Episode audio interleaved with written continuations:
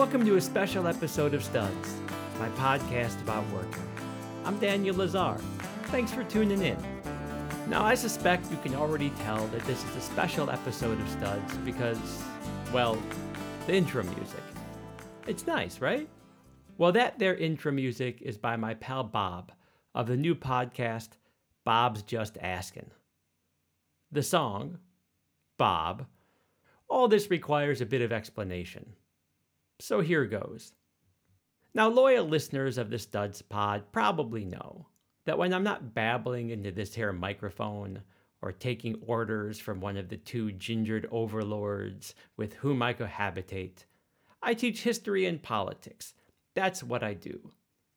And for many years, the College Board would fly me out to beautiful Salt Lake City, Utah in June to grade advanced placement exams.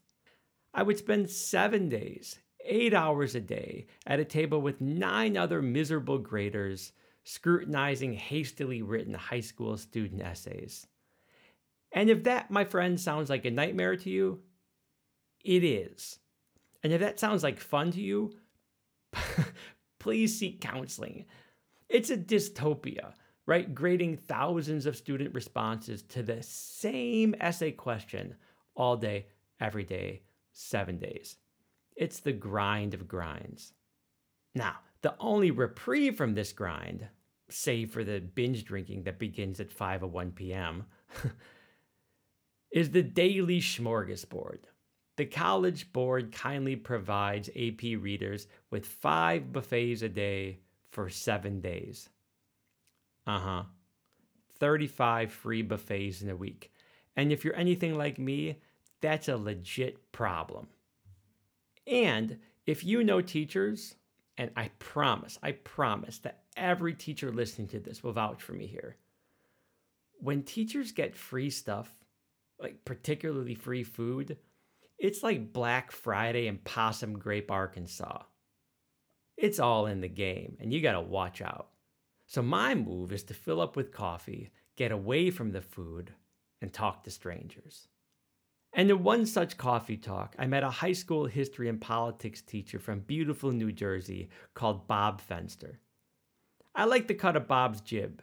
We get to talking, and next thing you know, we're at the Hilton drinking rum on the rocks that I got from one of those sad Mormon liquor stores that almost beg for sobriety. So it turns out that Bob and I, well, we've got a lot in common. So we became pals. And when the pandemic hit, both of us pivoted to podcasting in an effort to create space for empathic dialogues with good, hardworking folks. Bob's podcast is called Bob's Just Asking. The premise is as innocent as it is beautiful. He sits down with people who are expert in something that Bob cares about, and Bob asks questions. Now, as you know, Studs is in the midst of a season exploring the working lives of people who devote their careers to teaching and learning. And I'm wicked proud of this season so far. But I know there's facets of education that I've been glossing over or ignoring entirely. And when I was listening to Bob's Just Asking, I realized that there's one facet of education that I really shouldn't gloss over. In this episode of Bob's Just Asking, the eponymous Bob dives into the work life of Zach Lowe. Once a social studies teacher, Zach is an advocate for LGBTQ plus students and teachers. He talks about how he and his colleagues navigate some arcane and sometimes downright cruel state education laws in the noble effort to make schools safe for all students and for all teachers you know, perhaps in my effort to grapple with some of the shame and the pain of having grown up in a typically homophobic Midwestern 1980s environment, I've since been an LGBTQ plus advocate for nearly 20 years. I started a gay straight alliance early in my teaching career, much to the chagrin of many, including some of my bosses. And currently, I'm the founding advisor of the Kennedy School's Ideas Club IDEAS is an acronym for identity, diversity, empathy, awareness, and service. I made it up. It's pretty good, right? But in all these years, I never really thought precisely about what it means to respect someone with whom you disagree. Like if someone believes in something or acts in a way that you find foolish or harmful, what does respect actually look like? You know, Bob's conversation with Zach forced me to contend with that. There's really a lot to this conversation. So please join Bob in conversation with educator and LGBTQ plus rights advocate Zach Lowe.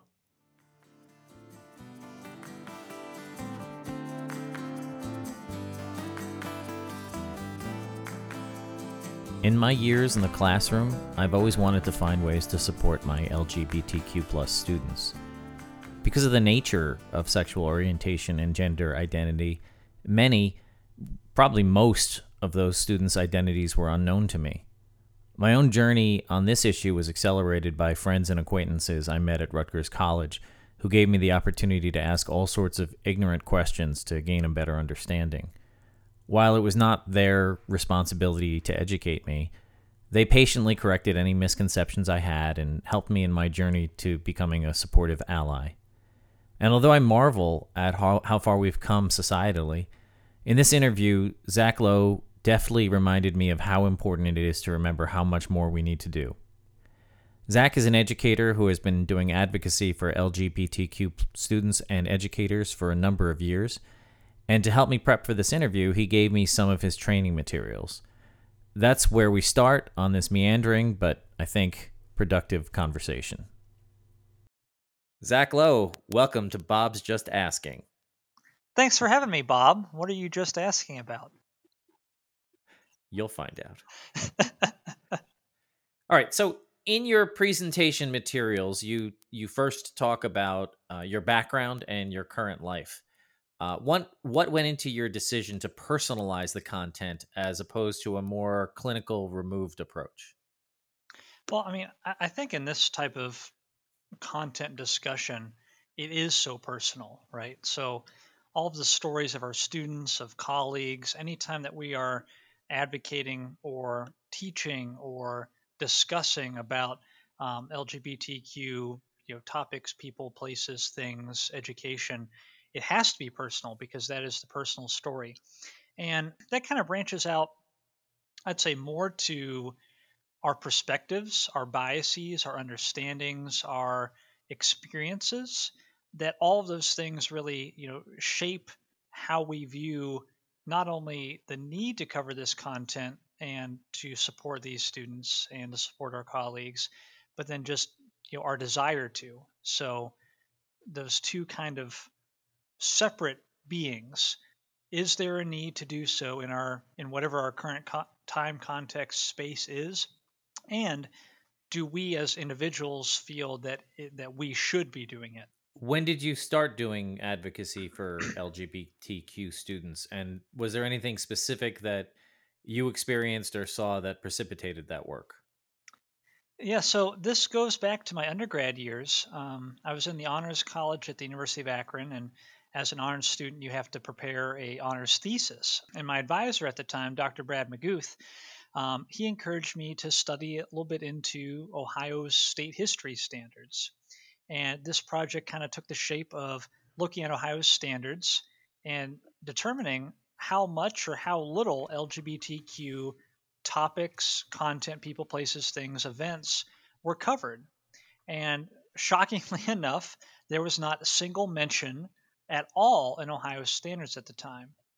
So that kind of sprung into my work as an educator. This was, again, my senior year as an undergrad. I started my teaching career that following fall. And in that year, teaching in a completely different context from where I was raised in, in Northeast Ohio, I was teaching down in uh, rural South Carolina. I saw this more of a need, right? That mm-hmm. not only was there maybe not these supports present yet, but there was absolutely no discussion about it either. And we were at least having these discussions in Ohio. So since that time, it's kind of expanded. I've, I've continued to collaborate with Dr. Maguth in different presentations you know, at NCSS.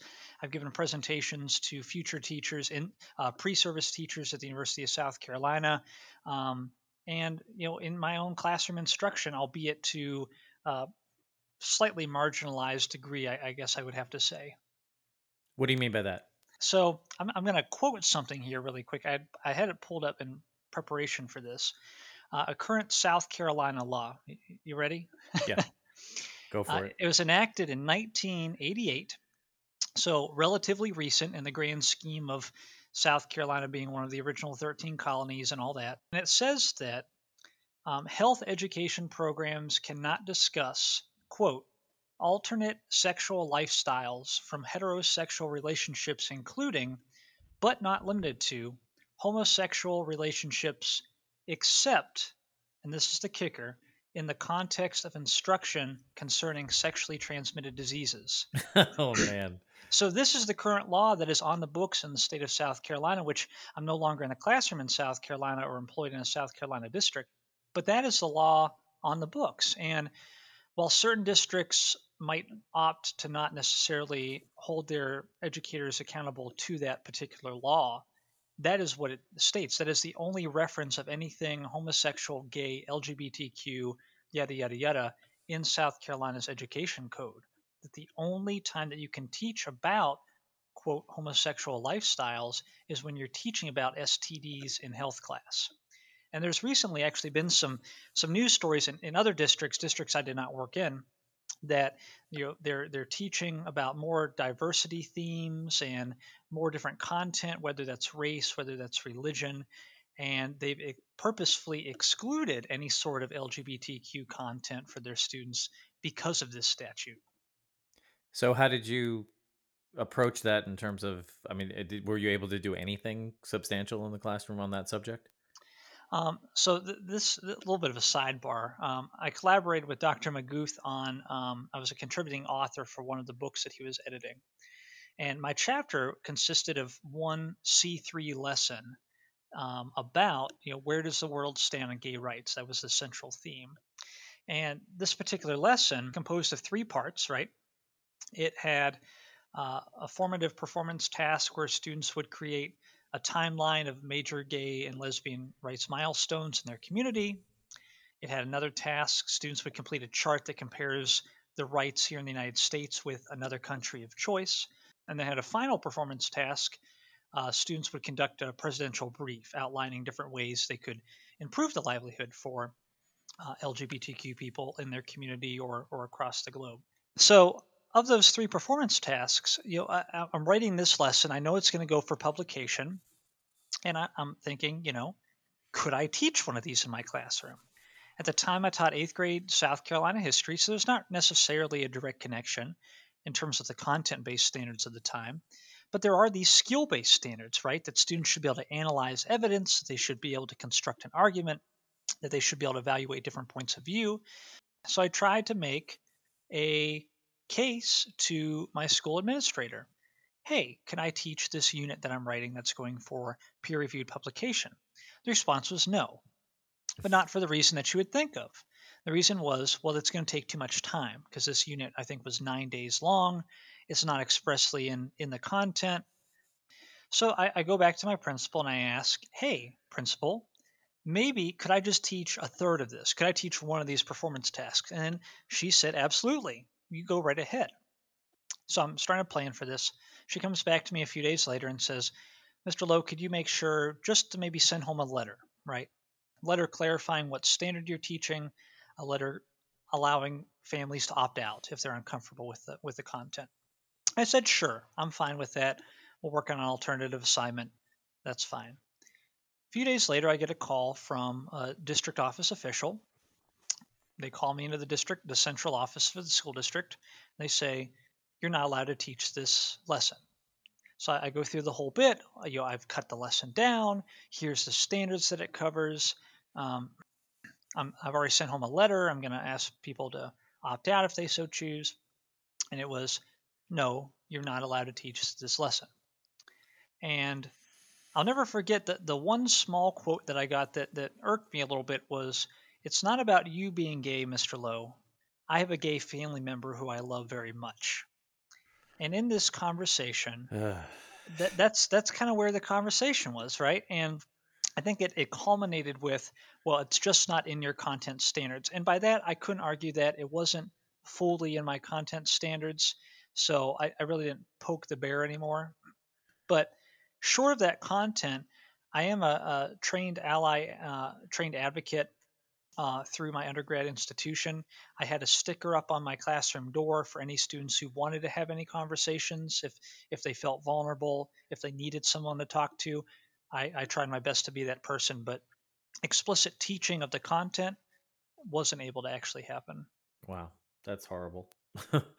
um, so, were you obviously your your uh, employers knew? Were you, did your students know? Or were you out to your students? Um, middle school students, um, I, I, would say, would probably be the best private detectives that the world would have to offer. um, I was out on Facebook. I was friends with my with some of my colleagues on Facebook. I uh, became friends with my students, you know, after they after they left our school, went on to uh, to another school, and of course, word got around. Um, so my first year, I, I kind of kept quiet just because there are no workplace protections for LGBTQ people in South Carolina. So I re- kept relatively quiet. Uh, I, I, did know that the superintendent was fully in support of just good teaching, um, mm-hmm. aside from from any issues. In fact, when uh, President Obama uh, had uh, did his executive order for the, the transgender bathrooms that you, you get to choose whichever bathroom you, you want to go to. Our district was one of the first in the state that said, we're going to hop on board with this executive order. We're going to implement it with fidelity, whereas other districts were trying to resist it. So our, our district administration, by and large, very supportive, very open, very understanding. So my first year, um, like I said, I, I really wasn't out, just playing it easy, I knew that there was support, but didn't really want to to walk that line. I'd say by like my second year, I saw one of my colleagues. Um, there were some students who were using like the term gay in a derogatory term. I saw uh, one of my colleagues step in and intervene in that situation. So I said, "Hey, this is awesome peer support, mm-hmm. right? That there's someone who recognizes this is a problem." I'd say by my third year is when students were actually vocal and they're like, "Yeah, Mr. Lowe, we know or like they'd see something in the news they'd say mr lowe what do you think about this? And i'd be like well why are you asking me? They're like aren't you gay mr lowe? So like i said about about the third year but i taught in a very very small school. Everyone knew each other. Everyone was related. Um, you know, I, I taught for six years in the classroom and then a year as a curriculum coach. I taught uh, three siblings and several families just in those six years. So just very tight knit community. Once that that first kind of hat dropped and the first student made that comment, I'm like, okay, I think I'm good here. Now let's we're gonna segue to uh, the actual training materials that you shared with me. Um, and one of the things you did, and I, I, I gather because it, it, was sort of a hybrid activity because you were um, most likely you were conducting it on Zoom or or or, or something. Uh, but you had a uh, there was an activity in there called Cross the Line, which has a which has a lot in common with uh, privilege walks uh, that I've seen some some people do. Uh, people take a step forward if they identify as a woman, if they've been discriminated against, if they're a child of divorced parents. You also have a, a few silly items in there and a couple of things that seem like they should send people in the opposite direction.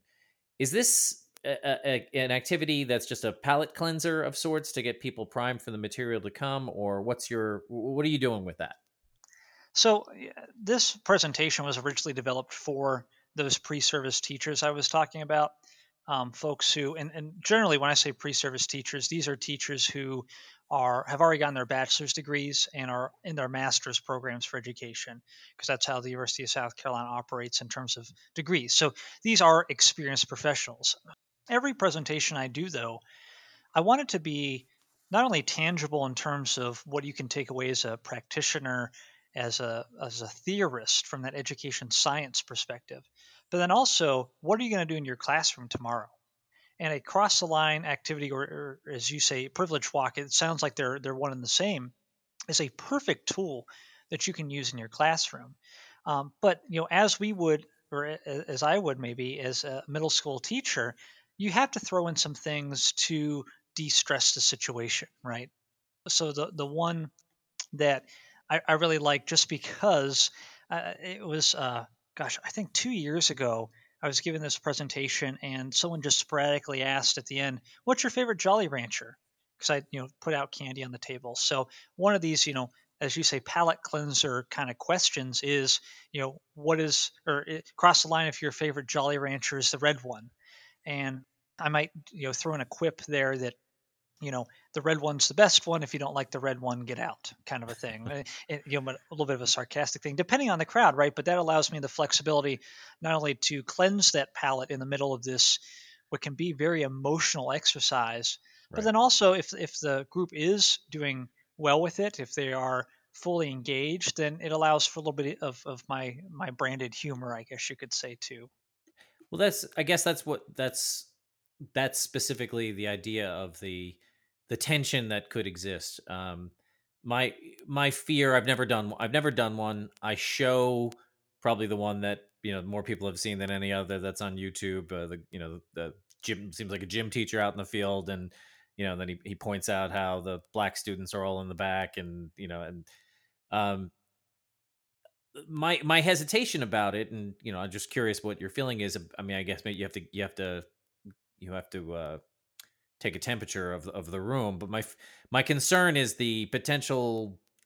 trauma, if you will, of the kids who are in the back who are not any coming any closer to you know who have all of the can't cross because they all of the negative things or the anti-privilege things, if you would, um, apply to them. Yeah, and and you know I think that's all two pieces about your environment, right? I, I would not recommend that you do a cross the line activity day one with your students in the beginning of a school year. Hey, let's talk about our deepest fears. You know, definitely not. But you know, if you're in you know your second quarter your third quarter you develop your classroom climate your classroom community this might be something you employ right now for me in, in these presentations these are groups that i just met and I, but I would never do this activity first, though. I would always sure th- th- there's something I would do. It's a, a, tape activity, which maybe we can get into later, using just oodles and oodles of painter's tape. Um, but I, the second piece of that, you know, other than just knowing your your community, your environment, is how to structure these statements. Right. I have a master's degree in educational administration. I took what I thought at the time was the silliest class, how to create an assessment. I'm like, I've already taught for three years. I know how to create an assessment. But it went all the way to the detail of, and this was for multiple choice assessments, That this particular thing I'm thinking of, to word order, to answer order, to question order, to the verbs you use, passive um, versus active language. And you know, to those palate cleanser questions, this how, how i do this activity is purposely structured that it starts out with easier questions too. Just bare bones cross the line maybe if you identify as a student. And we start to build up the, the, the maybe the fear the stress a little bit and then we drop it back down with a palate cleanser.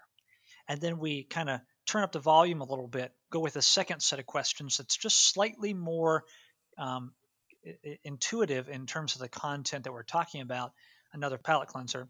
And then we come back with this third section that is really just at the heart of what we're getting at and what I would really like them to remember from the activity for our debrief questions after the fact.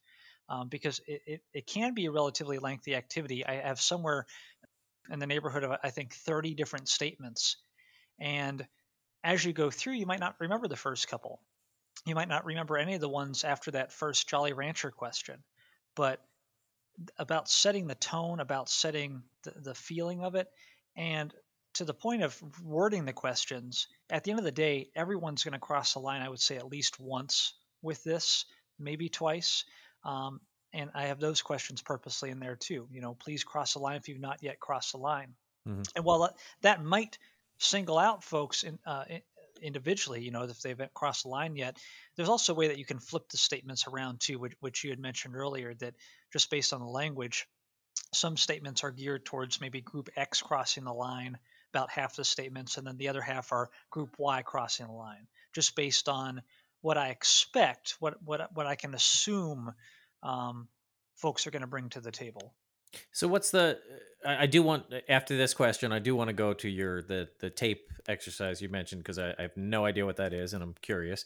But what's your what's the sort of the goal of the takeaway of this activity in the debriefing? What are you hoping to have students share or, or say about that that experience? Um, a, a couple different things. I have structured prompts for what they should respond to you know so what was your greatest fear? Kind of like a bare bones question. What's the most interesting thing you learned about yourself? So getting to them reflecting on them own on, on themselves whether they're students whether they're future teachers whether they're current teachers so they can see well what have i done? Who am i?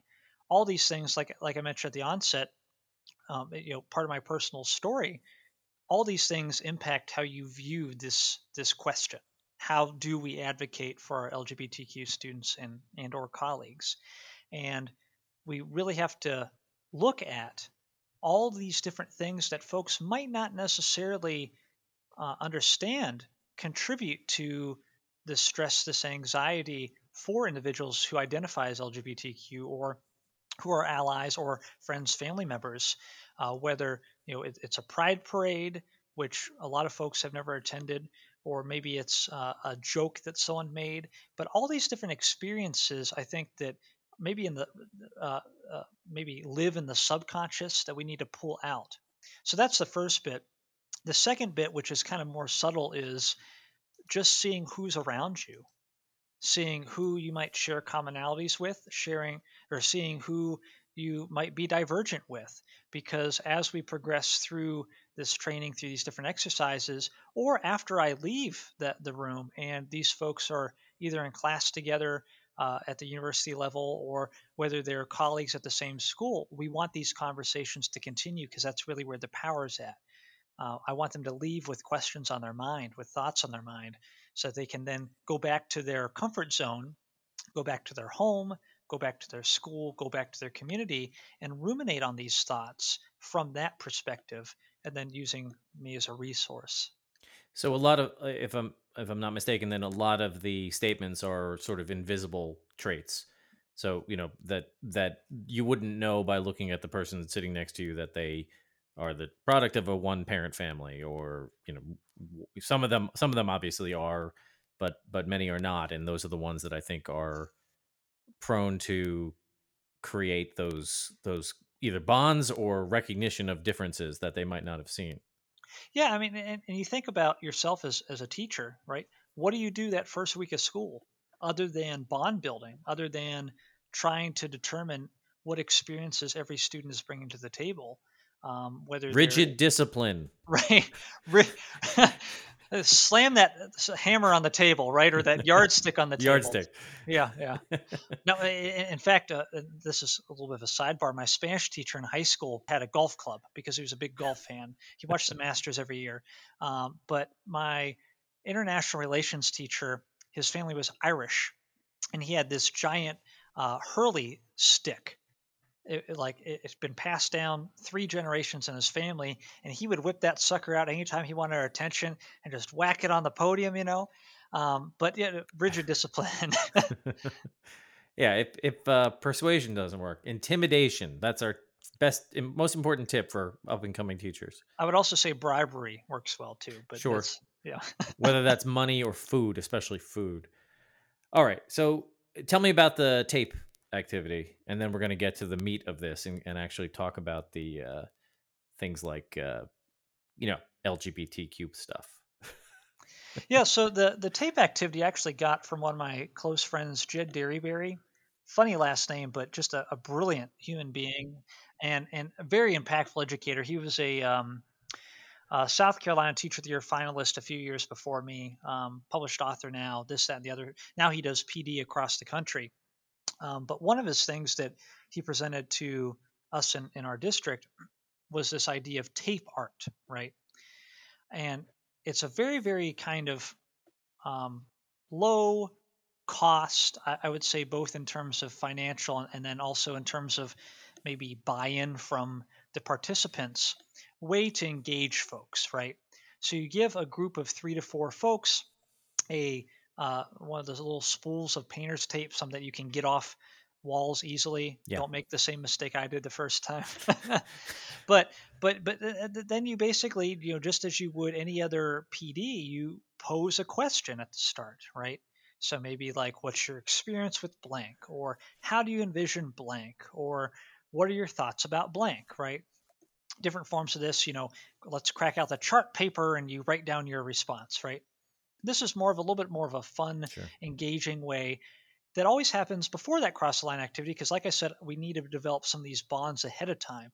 And what better way to do it than to pose the question how do you advocate for your students? Show me by making a piece of art using painter's tape. And i leave it at that. They have about five minutes or so on a space on a wall on the floor on desks to create artwork using one color of painter's tape how do you advocate for students and I've seen things all the way from them writing quotes with tape, literally ripping off teeny tiny pieces of tape to make a T or an I or what have you, to larger things like uh, one of the, the recent groups, and we haven't done this in a few years just because of COVID. We haven't had in person sessions in a while. But um, one of the groups did, it was a sunrise, right? And it's, well, we advocate for our students because we need to broaden their horizons and their understanding but they had the sun, they had clouds, they had trees, they had a hill, this, that, and the other. And if you frame this particular content that way, right? I didn't say anything about LGBTQ students, people. None of that, what you could say maybe a hot button or a controversial issue, right? Or the meat of it. But it's just how do you advocate for students? Not do you advocate for students? That's inherent. Yes, you advocate for students. How do you do it before we then transition into that cross the line?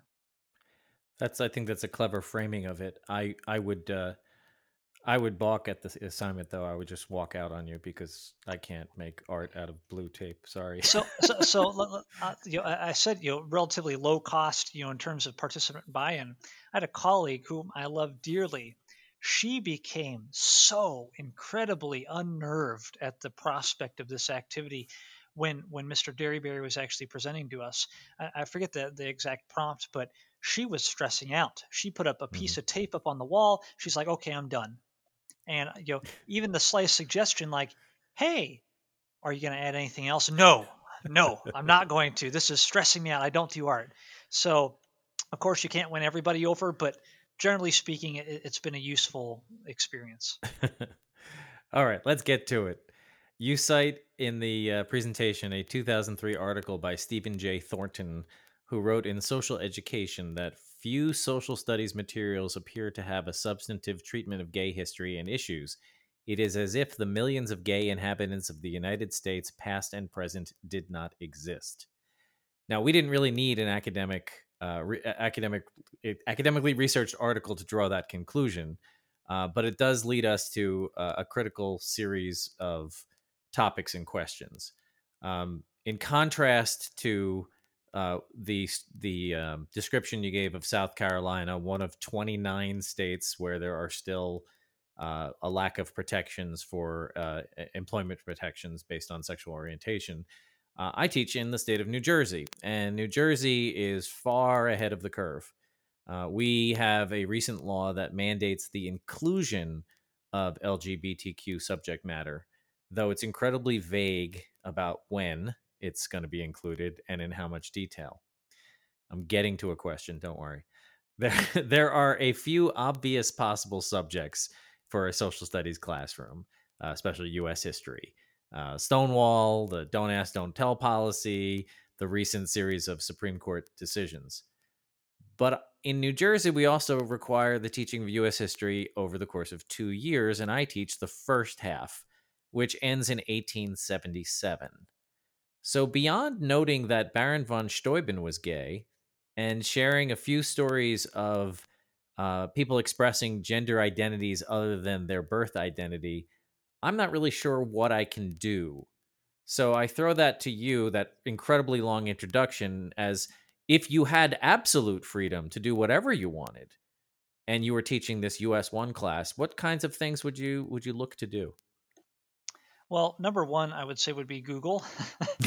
um, and, and, and, I say that part jest and then you know part actual truth too. Um, the one thing, and a slight anecdote um, South Carolina recently revised their social studies standards um, for the year 2020, they took effect. I was actually on that committee to rewrite the eighth grade history, which is South Carolina history from 13,000 years ago to present day. And we tried our darndest to include some sort of just recognition, per se, of LGBTQ people, places, things, events from the South Carolina history perspective, our own mm-hmm. state history. And we reached out to some different organizations um, in the greater Columbia area, the capital, South Carolina. And one of those organizations did not respond. Two of them explicitly denied uh, assisting us because they did not want their names out there on such what is still a hotly contested topic in South Carolina at risk of um, demonization or, or what have you.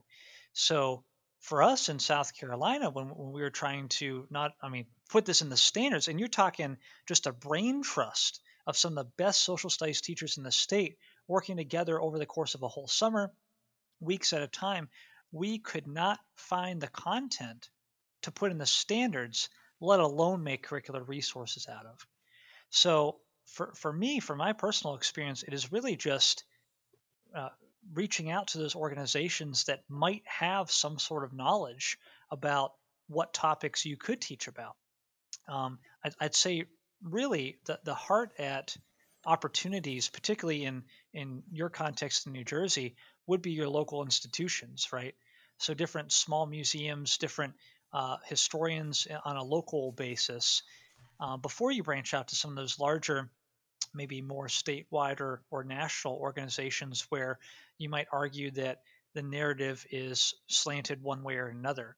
But if you're going to search to, to try and include some of these topics, I would I would really say that your local historians might be the best shot because they have those primary sources that might be able to cover the content that you're seeking. Um, but like I said, from my perspective, I've had very little success in just finding the content mm-hmm. that that is available. Well, I think it's I think one of the issues that we have. Uh, I'm, I'm I don't know if I'm going to be able to combine all of this in, into one question, but uh, when we look at the parallels between um, marginalized groups and how social studies teachers slash history teachers have ha, have developed curriculum and curricular materials. Yeah, I remember when I started teaching a long time ago that so many of the resources for Black history were about, um, you know, were just about heroes and um, heroes and victims, like the the two the two the, the huge dichotomy and other cultures a huge part of it was like holidays i remember seeing a book called uh, more than heroes and holidays and i was just so excited. Like yes finally somebody else gets it that uh, that that's not enough. Um, so uh, you know there's at the same time there's also um, i remember a sidebar in a us history textbook uh, i think it was the american nation Garraty was the, the author um, where during the Civil War chapter, there was a sidebar that the title was Jews did their part too. And I and I kept saying to myself, please don't say finance the war. Please don't say and then I read and yeah, they financed the war. Yeah. Um and it just uh, it, in my my takeaway from that was maybe it would have been better not to cover Jewish history in that particular moment.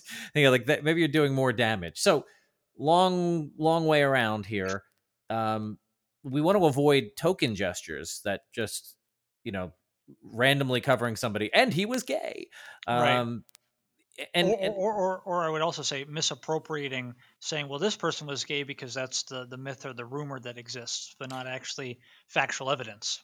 Sure, like Lincoln and and Garfield or whoever else was right. thrown into that. Um, and and I guess maybe part of the problem is that because we have laws like those in South Carolina, the education law I'm talking about in South Carolina, and and this idea of parents being able to opt out of curriculum of supposedly controversial curriculum that I mean this is material like really we should be talking about we don't need heroic women to cover women's history or heroic black men, famous. or You know, we we need normal people, and the biggest problem with LGBTQ history is that everybody was hiding it, or most everybody was hiding it at that time. So there's there right. are so few records. So I mean, maybe my question is: it, it, are are our early American history classes the right place for this, or is this something that we want to, uh, you know, really dive in in say the the latter part of, of American history? Well, you know, it, it mirrors, and, and this is just my, my frame of mind with you know the new Supreme Court Supreme Court term starting just in, in the last few weeks. Mm-hmm. It, it mirrors the originalist versus contemporary perspective, right? So it begs the question if Joe Schmo that you're teaching about in U.S. history did happen to be a gay man, does that warrant inclusion in your history class via did he think that that was a a concrete or an important aspect of his livelihood or is that this contemporary spin that we're putting on it saying that well he has all these other things but he's also a gay man so let's feature him that way right that token appropriation that you had mentioned i don't think that there really is a clear cut solution to that um, I, I do think that the the life stories, those individual perspectives, that gray area between hero and villain per se, right? That if this one person did this thing and yes, they happen to be gay, there could be a life lesson in that for students. But I think that the more important piece is just the visibility that yes, these individuals have lived forever. yes, they've been in every single community right. by and large across the world, across the United States history. They have been here. You might not have heard about them because, again, maybe they were in in hiding or, or reserved about it, or maybe they were they were censored or or something worse. But you think about it from the historical the historiography aspect of that, right? So the story does that warrant consideration? But then that contemporary side too, that how much value could you get in your classroom if you show just one student that this individual existed 100 150 years ago well that is like uh, uh, it's almost as if you knew what my next question slash anecdote was because one of my students who who is gay um, did a research paper on the lavender scare. Despite my intense interest in the red scare i had never heard of that term. I mean i knew I knew sexual orientation was an issue, and and the outing people, uh, both in terms of like uh, the the thought was that they would be security risks because they would be hiding their sexuality, and they could be blackmailed as a result. Um, but she did this amazing paper. She actually won a state award for this paper. Awesome. Um, but she was grateful specifically that she was able to do the research uh, on on people like her um, and and she said that my my my happenstance mention of von Steuben uh, was literally the only time in her academic career that somebody LGBTQ plus was mentioned in all of the social studies classes right. she ever had. So I, I, I, would like, I mean, you, you alluded to it, but if, if you could dig a little deeper into, if you could talk about what it would mean for students to to either feel seen or or to be to feel like they're invisible in in the school curriculum. Well and, and maybe i'll parallel your anecdote with another anecdote outside the school curriculum right? But there is a an ad from hilton hotels that just came out uh, i think in the last few weeks that has been playing repeatedly on my facebook. It features um, two gay men with their child and they're coming in from from what looks to be a, a family festivity or some sort of carnival or parade. The child has uh, tiger face painted, and he's asleep in the one dad's arms. And the whole thing is these these men have their hands full of things. One's carrying like the diaper bag, and this, that, and the other. And the whole bit is Hilton has now this keyless entry or this lobbyless entry into their hotel, so you can check in on your phone, put your phone, what have you. But um, to me, as a gay man, I'm like, hey, that's a commercial with someone that looks like me. Mm-hmm. A white gay man Uh, I don't have children yet, but I do aspire to have children. A white gay man who likes to stay in the Hilton Hotel suite because a lot of the hotels have free breakfast, right? so I'm like, but that that is exactly who I am. I see myself. And for our students, you think about it like they don't have the freedom that adults have to go experience things. They don't have the freedom to maybe necessarily watch whatever TV shows they want to watch, right? There might be parental restrictions, what have you. They don't have the freedom to make their own choices about maybe what church they attend, about what you know school or university they go to. Like I had full opportunity to choose what college I wanted to go to. Instead, our students are accustomed to their own culture. The culture maybe within the broader school community, the culture within your classroom community, but by and large, the culture that they spend outside of the eight hours at school with their family, with their friends, right? What church do they go to? What things do they see? What news channels do they watch? What books do they read? What does their family talk about with them at the dinner table? All these things factor into that. And if this content is not the topic of discussion in any of those medium or me- media, when are the, these students going to get it? When are these students going to see this, right? And speaking as as a gay man who had to go through the whole coming out process, um, some of my family members were not receptive to the fact that I came out as gay, and they maybe distanced themselves. They didn't want to talk about the con- uh, t- talk about the quote unquote decision. They didn't want to talk about my boyfriend or now hu- you know now husband, um, and it's just very awkward. Like they didn't want to talk about that. That was the solution. It wasn't they're going to be antagonistic and mean and say, you know, uh, we don't like you, we hate you, which happens in a lot of households. Uh, sad, sad to say, but my family they, they just didn't want to talk about it. If they didn't talk about it, well, how am I, a person who knows that I'm gay, going to come into my own as a gay man? if no one wants to talk about it, if they're going to act like it's like uh, something you're just hush hush, you know. And for me, that was very similar to what you mentioned with your student. I got to do a project my senior year of high school about uh, global issues, and I studied this this very global issue. Uh, albeit it wasn't nearly to the degree that I did for my undergrad project, but it was kind of that first kind of dip into this. Like, well, there are other gay people out there.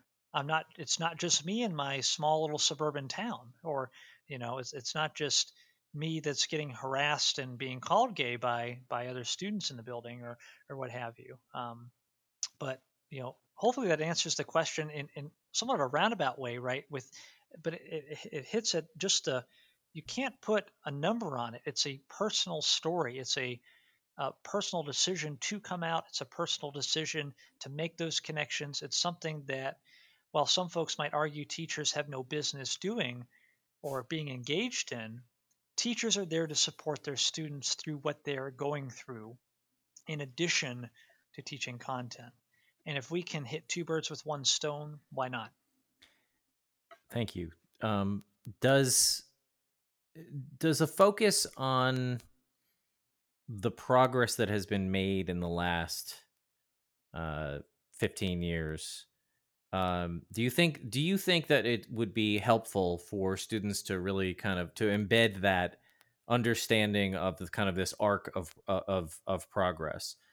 Because I mean, I think it's easy for a student. I mean, it, it, it we want to be careful not to. Uh, I'm thinking again, comparing it to the black experience about how sometimes people, well, you got a you got a president, so everything's okay. You know, you don't you don't want to dismiss. You know, obviously, again, go back to the to me, it's it really is one of the the the most horrifying statistics that we have, which is the 29 states that still allow people to be fired or not hired based on their sexual orientation, have which has of course nothing to do with most jobs. Right. but, right. Uh, so, I mean, what do you think about that idea though of of like helping, particularly? I mean, not just LGBTQ, but other students as well uh, the the kind of the arc of moral history that's that's going on in our lifetimes. Well, you know, in, in terms of to deference to you know the, the potential naysayers, right? Like we also cannot go and cherry pick successes either, right? Because that also casts a, a disproportionate maybe view of um, th- this grander narrative, right? Right. Yes, LGBTQ people to have um, the opportunity, the, the right to get married now. Yes, there are workplace protections at various levels now across various states. Yes, there are you know states that are requiring education on this topic. But again, those are all cherry pick things. For every single positive thing, I can tell you one LGBTQ student who maybe committed suicide last week for being bullied in, in, in a school, right? Right. Those statistics are part of the narrative as well. And to go to your comment, you know, about the black experience, you think about the early stages of the civil rights movement, right? The you know mid to late 1950s or so, and you think 15 years later, some schools in the South were still not desegregated. Uh, uh, um, so or uh, integrated, you know. So um, I think that all the progress that has been made in the last 15 years, well, we see where we're at now, 50 years after the civil rights movement, 60 Right. years after the civil rights movement, still having these same conversations. And what's it going to look like? I will say that politically, socially, um, these things ebb and flow constantly, right? In, in, in what you had mentioned earlier, a lot of these civil rights endeavors, right? Whether it's the women's right movement of the early 1900s, right? It ebbed and flowed based on who was in power, based on who uh, was in media, based on who was writing the narratives, based on all these very minute things. And for us, I mean, I don't think it's our job to paint a picture for students or to cast this notion that things are improving. I think it is really just our job to, hey, here's the facts. LGBTQ people can marry. They've been able to marry since blank. Here's the facts. The um, uh, I have to pull this statistic here really quick because I don't have it on the top of my brain. Um, 42% of LGBTQ youth seriously considered attempting suicide in the past year. And we have to talk about it. And not emphasizing good nor bad, just it is what it is. Where do we go from here? That's a really helpful perspective. I, I appreciate that. Thank you. Um, so, more generally, um, how do we go about teaching tolerance and respect, particularly with students who come from families who believe in so called traditional values? Well, I, I don't think that you can. this begs a much broader question. Maybe I'll, I'll, I'll throw it back into your court, right? can you teach tolerance? Can you teach respect? And I would answer my own question saying, yes, you can teach tolerance. Maybe you can teach respect. and I, because I, I think that respect is a lot more of a systemic thing. Mhm. And our role as teachers, in whatever context we find ourselves in, some teachers are blessed to be able to have their students for two, three years, or you know, if you're a high school teacher for different content areas. Myself, I saw my students for a year. They were off to a different school building the next year. So, how much respect was I able to instill in my students? And taking it back to to, to another perspective, can you can ask this question: Is um, respect agreeing with the notion that gay people should be able to marry, or is respect um, recognizing that gay people can marry? Is respect not being rude when you see a gay married couple? Or is respect, going back to what I mentioned earlier, not having derogatory conversations at the dinner table? And so much of that stuff is out of our control as educators outside of the school building. So, so I find from my experience, you know, our role should really be to paint that, not, not to paint the picture, but to portray that we are in a globalized society with numerous and ever growing different indicators of diversity. And we have to get along. We, we have to recognize each other's strengths or each other's weaknesses, opportunities to work with one another, because that's exactly what our students are going to have to do when they leave our classrooms. So a lot of this power rests in the conversations we have in the classroom, modeling tolerance for different views, uh, soliciting different views from students, whether it's a deliberation or you know Socratic seminar or uh, whatever structure folks employ in their classrooms. But having those perspectives shared and maybe not necessarily. I, I don't want to use uh, phraseology that might fly in the face of of certain groups of people, but um, soliciting those perspectives and then listening to those perspectives. Not necessarily agreeing, not necessarily respecting perspectives, but listening to them, being open to them, and being receptive of them. The, something you said uh, made me think of um, well, the question. You know, you you're turning the question around on me, um, and I don't know the answer to the question. You know, we we do our best to to get them in the right direction. I think ultimately, right. but my my mentor, um, who uh, served in in World War II, uh, grew up in uh, in Arizona. Uh, he's a white man, and he was he ne- he had never seen a black person before being on a naval ship um, in the kitchen in the galley, um, and basically everyone in the kitchen was black except for him.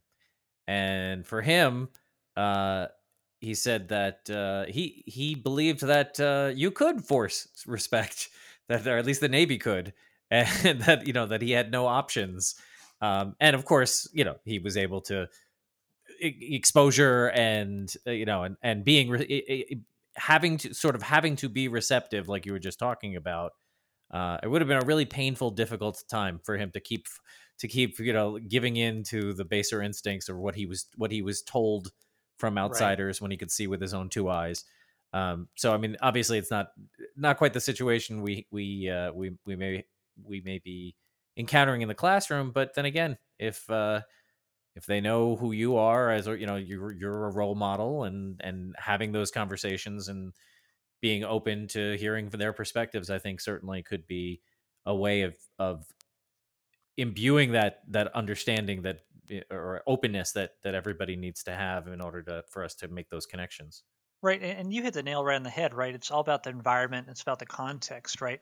Like your your your mentor what would happen if he didn't respect his colleagues in, in the in, in the galley right? Something bad would have happened right? What happens if our students don't respect each other? Well there's a million different answers to that right? Um, they're still going to be in school. They're still going to, as we said, have all these other influence in their influences in their lives that we can't force them into that kind of that box or that understanding or even that that mindset of respect, right? Much like an institution like like the Navy could. Um, which I mean that that whole concept is is fascinating too, and and venturing to to a bunch of different perspectives. There's there's a clip from the West Wing that that comes to mind right now they're, they're seated around the table discussing. Uh, I forget the, the exact bill, but it was with the military, and it, it, came to a head where the the chair of the Joint Chiefs had to step in and you know just point blank say, "Well, you're never going to change these folks' minds," um, but you know we, we we can we can only hope to continue chipping away at it. And I would I would extend that bit about your role model. He was an adult. It was his career. And short of the different environment from Navy to school, what happens if we are forcing respect on something that our students are not now or maybe not quite ready yet to receive? Is that only going to inhibit respect down the road? Is that going to kind of codify the, the notion in their mind that no, we shouldn't talk about this, no, we shouldn't respect this group of people? Um, because that's also a fine line, right? Yeah. To what degree do we continue chipping away at before it flips and it becomes something that's that's viewed antagonistically by students or parents or community? Um, which that, that's a very very fine line to walk. And that I mean, you talk again about difference in, of environment. That line is way to the one side in South Carolina, way back on the other side in New Jersey, right? Right. Now, um, some of your uh, you know you you you do refer to your work your your advocacy work as not only for students but for for other teachers as well. Can you talk at all about like what what does that entail? I mean it's the same notions right that this tolerance this respect bit um, again it changes the context because now you're still in this potentially antagonistic viewpoint but they're all adults. And they've had more many more years to solidify their thinking. In terms of, you know, colleagues in a school, right, or, or adults, it might be, and this is me generalizing um, because I haven't yet had this opportunity because I've, to my knowledge, I've not worked with any other LGBTQ colleagues so thus far in my career oh, uh, wow. uh, with, within my school building. Again, I, mm-hmm. I, was in a very small, small. school. there, there were 12 teachers on staff. You know, 80% of those teachers have been there for 20 years. So came into a, a very tight knit family community, like I said, but there wasn't much, you know, uh, kind of turnover. Um, but I would say, you know, you can hit this block via content, but if an adult hasn't tried to learn more about content themselves yet, short of just posing a catalyst, there's not much we can do. Right? So you might say, well, have you ever heard about, you know, for borrowing from your example, the lavender scare? And if they're interested in it, you can expand from that, or they might take ownership and, and explore something of their of their own mind. But if they don't, well, that's really not our nature as colleagues, uh, unless maybe it's within a department to say, oh, well, you need to explore this, right? Mm-hmm. you need to, to learn this much like we would do with our students. So, in terms of advocating for colleagues, a lot more of it is that social support, that making sure that they have somebody to talk to, somebody to rely on, and or that they know what resources exist in the community. Is there a resource center? Is there a uh, a group of individuals that meets after school? Is there uh, ally club within the school district? So on and so forth. Um, and both are important. Ideally, in a perfect world, you would cover both.